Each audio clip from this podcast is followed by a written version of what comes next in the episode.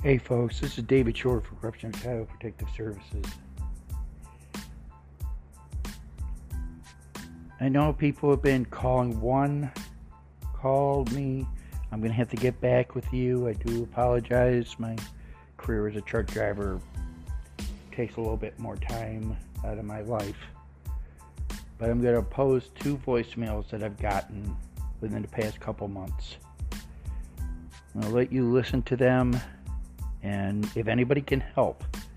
And you know send in your suggestions.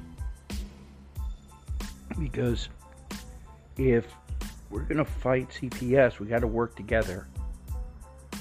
Like a family we work together. We can defeat them so why don't we give a listen to these two and then I'll come back.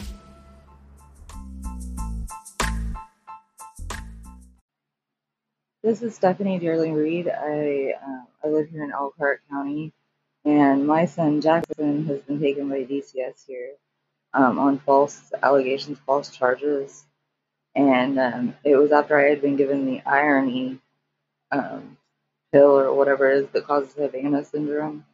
Uh, you know, it, it's what they're doing to people to make them like robots.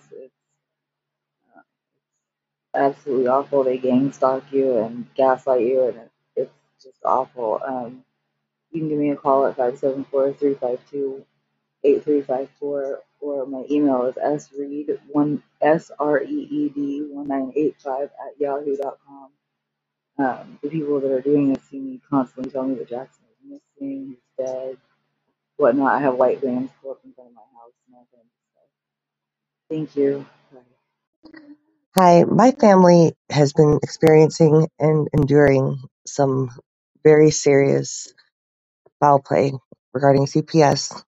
Um, our traumas with them began almost two years ago now, and the amount of heinous, malicious, and vile acts that have been committed against our family is astronomical.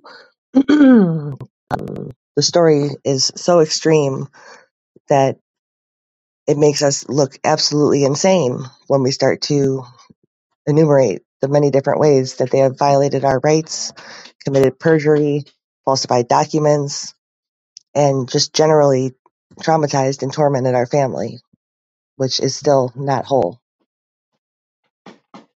I'm looking for help.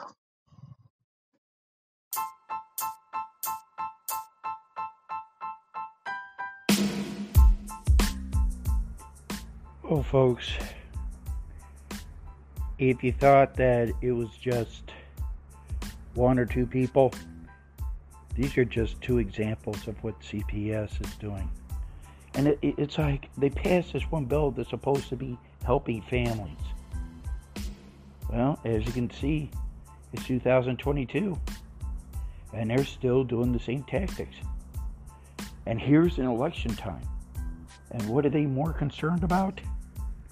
Getting Donald Trump out of the White House, or talking about climate change, or, you know, they're avoiding the issues that count to you, my loyal listeners. What about the family? What about helping, you know, the two ladies? I mean, come on. This is ridiculous. I thought that that family bill, which became law in Florida and other states, and the one that's supposed to be in Congress right now, which kind of notice that's taking a back burner. In other words, well, we get to that next time after the election. Translation: We're not going to do anything. So, all these politicians, if you're listening, and I hope you are, that's going for reelection, and those that are going for the first time, you know, let's care about the family first. Don't worry about the special interest because the special interest is not helping families. The only families they're caring about is their own, where their kids can go to Ivy League colleges. where they could do social justice warrior or whatever they want to do. And then they complain why they can't get a job. Let's worry about the family. Like I said, let's make this year a referendum for the family.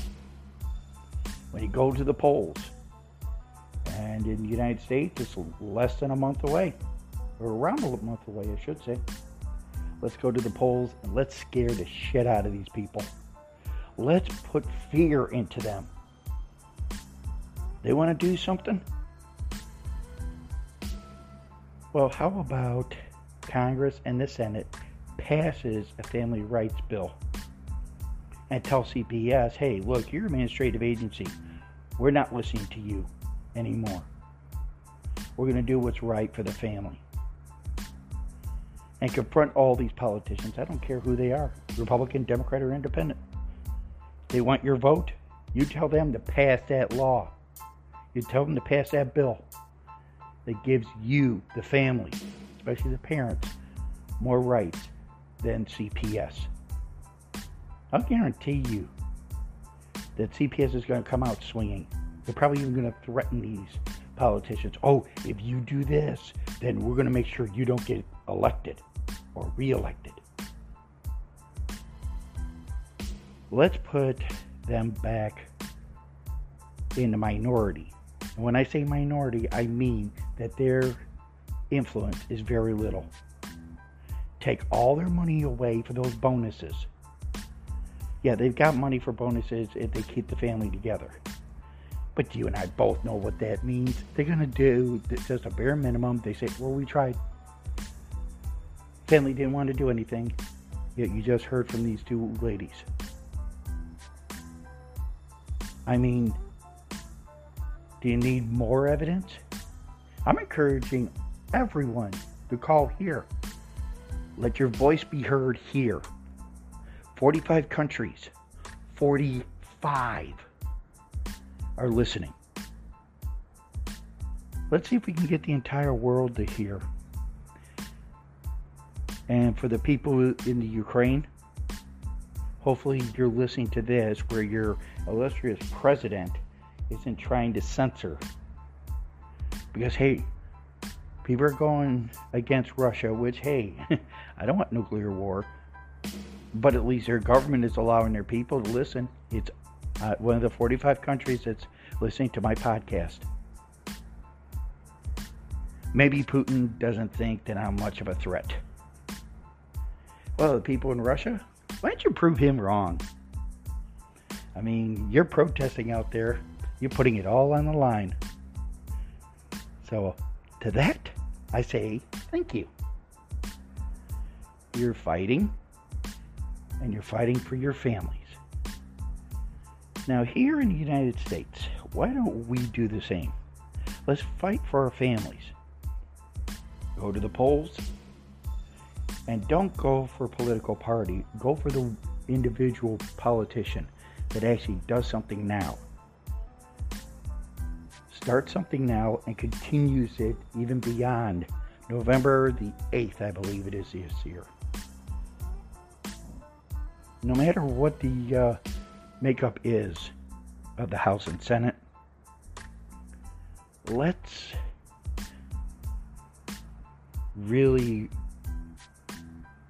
well, let's make this a war that they'll never forget. And your weapons is your voice.